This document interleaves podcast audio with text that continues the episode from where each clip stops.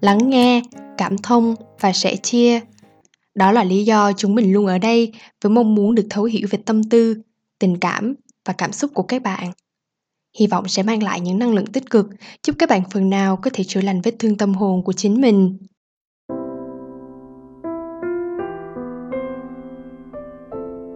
Chào mừng các bạn đã quay trở lại với podcast của Tâm lý học tuổi trẻ. Mình là Bình. Mình là Ly. Chúng mình sẽ là host của tập podcast hôm nay. Ly ơi, em có thể cho mọi người biết lý do tại sao hôm nay lại có cả sự xuất hiện của em và chị, chứ không phải là chỉ có mỗi mình em hay là mỗi mình chị như là những cái tập podcast trước đó hay không? Dạ vâng, trong tập này, chị em chúng mình sẽ cùng nhau lựa ra một vài bài confession mà các độc giả đã gửi về cho chúng mình. Đó là những tâm sự của các bạn trẻ có liên quan đến vấn đề tâm lý và chúng mình sẽ cùng ngồi lại để đưa đến cho các bạn một vài giải pháp hy vọng sẽ giúp ích được cho các bạn nha. Uhm, vậy thì chủ đề đầu tiên trong confession này là gì Ly nhỉ? Dạ, chủ đề đầu tiên sẽ là về vấn đề trầm cảm. Vậy thì mời Ly đọc bài confession mà một bạn độc giả đã gửi đến cho chúng mình nhé.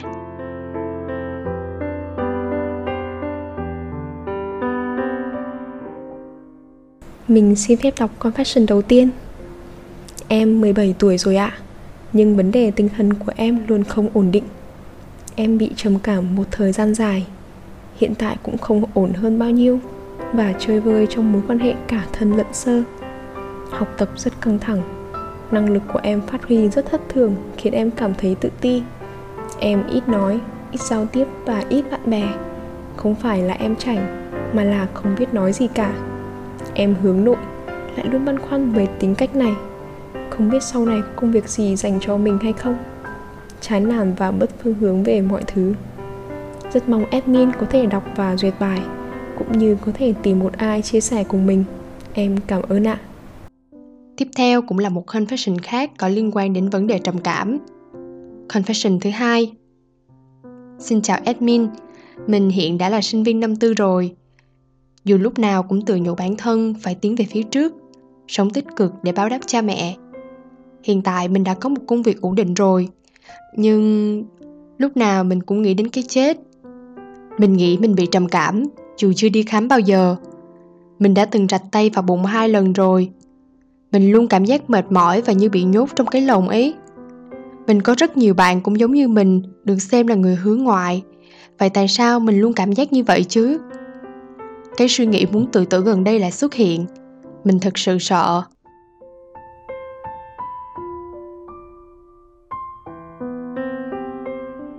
Đầu tiên thì chúng mình cảm ơn các bạn đã tin tưởng gửi bài confession về tâm lý học tuổi trẻ. Ở hai bài confession này thì cả hai bạn độc giả đều đã gặp phải một vấn đề chung đó chính là trầm cảm.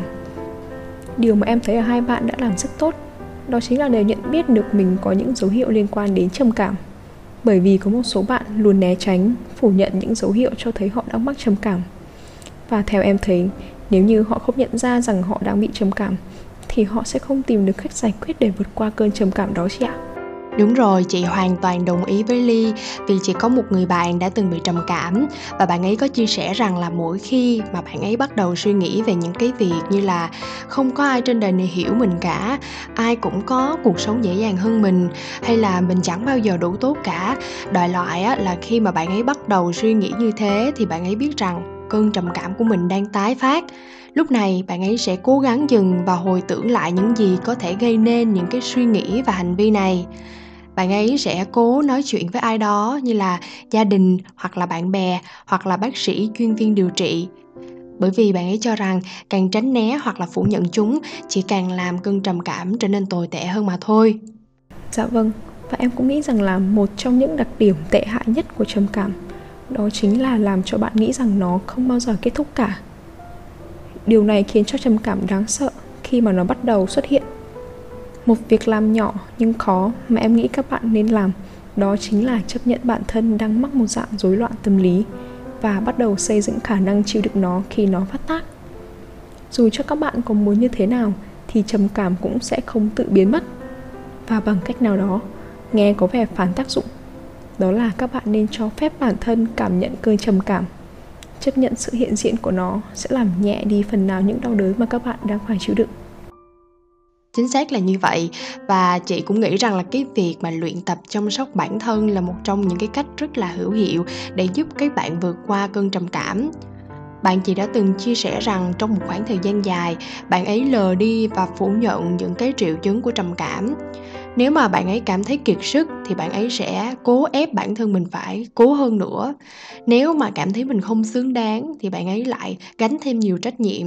Bạn ấy sẽ dùng rất là nhiều cách để chống chọi với cơn trầm cảm một cách rất là tiêu cực, như là đi uống rượu, hút thuốc, mua sắm và làm việc thục mạng. Và rồi đến một ngày bạn ấy gục ngã và héo mòn. Bạn ấy đã tốn đến 2 năm để có thể khôi phục lại đây là lý do vì sao bạn ấy nói rằng là không điều gì quan trọng hơn tự chăm sóc bản thân. Bạn ấy đã phải bắt đầu lại từ dưới đáy để xây dựng lại cuộc sống của mình khỏe mạnh hơn. Vậy cho nên là chị nghĩ rằng cái việc tự chăm sóc bản thân có nghĩa là mình phải trung thực về cái chuẩn đoán y tế của mình. Tức là mình không có lừa dối việc mình mắc trầm cảm, mà mình phải biết trân trọng bản thân mình là ai và mình đang sống với cái gì tự chăm sóc bản thân có nghĩa rằng là nói không với người khác khi mà mình cảm thấy quá tải. Nó cũng có nghĩa rằng là mình dành thời gian để thư giãn, tập thể dục, sáng tạo và kết nối với người khác. Và tự chăm sóc bản thân là dùng tất cả các giác quan để làm dịu lại và nạp đầy tâm trí, thể xác cũng như là tâm hồn. Dạ đúng rồi. Nhận biết khi nào cần nên hỏi sự giúp đỡ rất quan trọng, bởi vì bệnh trầm cảm khá là nghiêm trọng với một số người thì trầm cảm có thể lấy đi mạng sống của họ nữa. Những suy nghĩ tự tử là triệu chứng thường thấy của trầm cảm.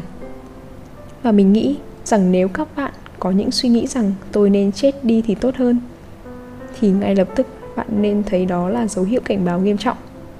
Bạn nên lập tức nói điều này với một người mà bạn tin tưởng nhất và bắt đầu tìm kiếm sự giúp đỡ từ các chuyên gia có kinh nghiệm. Mình tin rằng bạn xứng đáng được giúp đỡ điều trị trầm cảm và nhận ra rằng bạn không làm điều đó một mình. Một số những dấu hiệu cảnh báo bạn nên tìm sự giúp đỡ từ các chuyên gia như là bạn thường xuyên khóc cô lập bản thân khỏi gia đình và bạn bè trong một khoảng thời gian rất dài. Bạn không có tinh thần hay mong muốn làm bất cứ việc gì như là đi chơi hay đi làm. Ly nói rất là đúng, trầm cảm nó là một căn bệnh và bạn không thể tự vượt qua nó một cách dễ dàng được mà cần phải có sự trợ giúp từ gia đình, bạn bè và bác sĩ điều trị. Mặc dù chúng mình không phải là những người làm công việc chuyên khoa về tâm lý, nhưng mà chúng mình hy vọng rằng là với những gì chúng mình chia sẻ trong cái bài podcast hôm nay sẽ giúp đỡ được phần nào đó cho các bạn đã gửi confession này đến với chúng mình. Dạ vâng.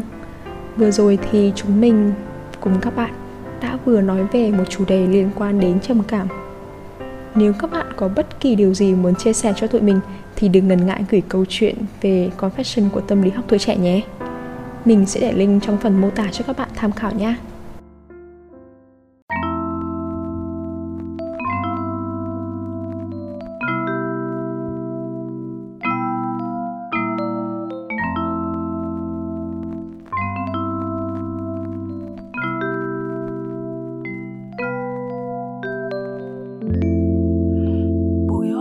Hiên nhà.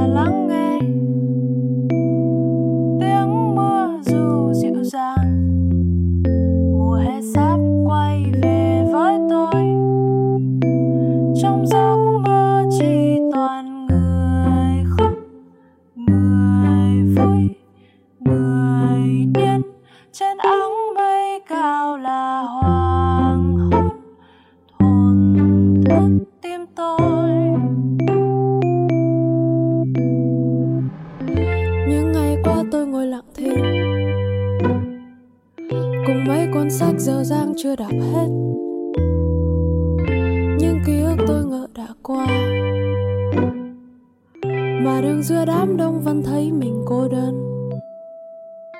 Con đường về đã đi cả ngàn lần. Trở nên lạ lắm không sao quen thuộc. Ô kìa, bóng đèn đường vẫn lừng lơ. Chờ tôi chờ tôi. Bụi hoa giấy hiên nhà lắng nghe.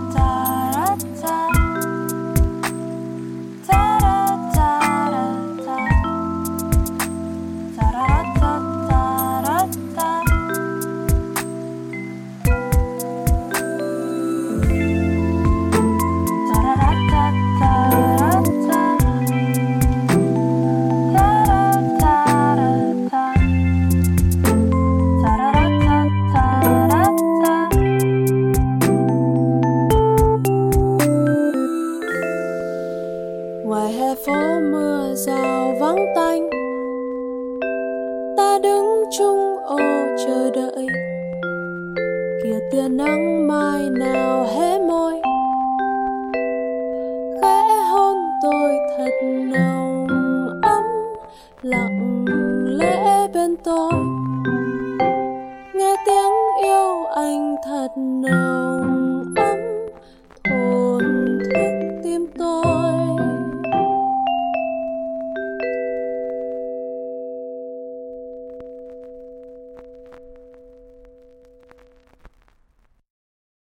Nếu một lúc nào đó các bạn cảm thấy thật mệt mỏi, bất lực và mang trong mình nhiều tâm tư nhưng không biết nói ra cùng ai thì cứ ghé đến và bày tỏ cùng với chúng mình. Chúng mình không hứa sẽ khiến bạn vui lên ngay, quên ngay những nỗi buồn ấy, nhưng chúng mình sẽ luôn bên cạnh bạn, luôn luôn ở đây để lắng nghe các bạn tâm sự. Vì tất cả chúng ta xứng đáng được lắng nghe và cảm thông. Tâm lý học tuổi trẻ podcast mong sẽ nhận được nhiều sự ủng hộ và đóng góp từ các bạn. Cảm ơn các bạn đã lắng nghe tập podcast hôm nay. Mình và chị Bình xin hẹn gặp lại các bạn trong các tập tiếp theo nhé. Chào các bạn.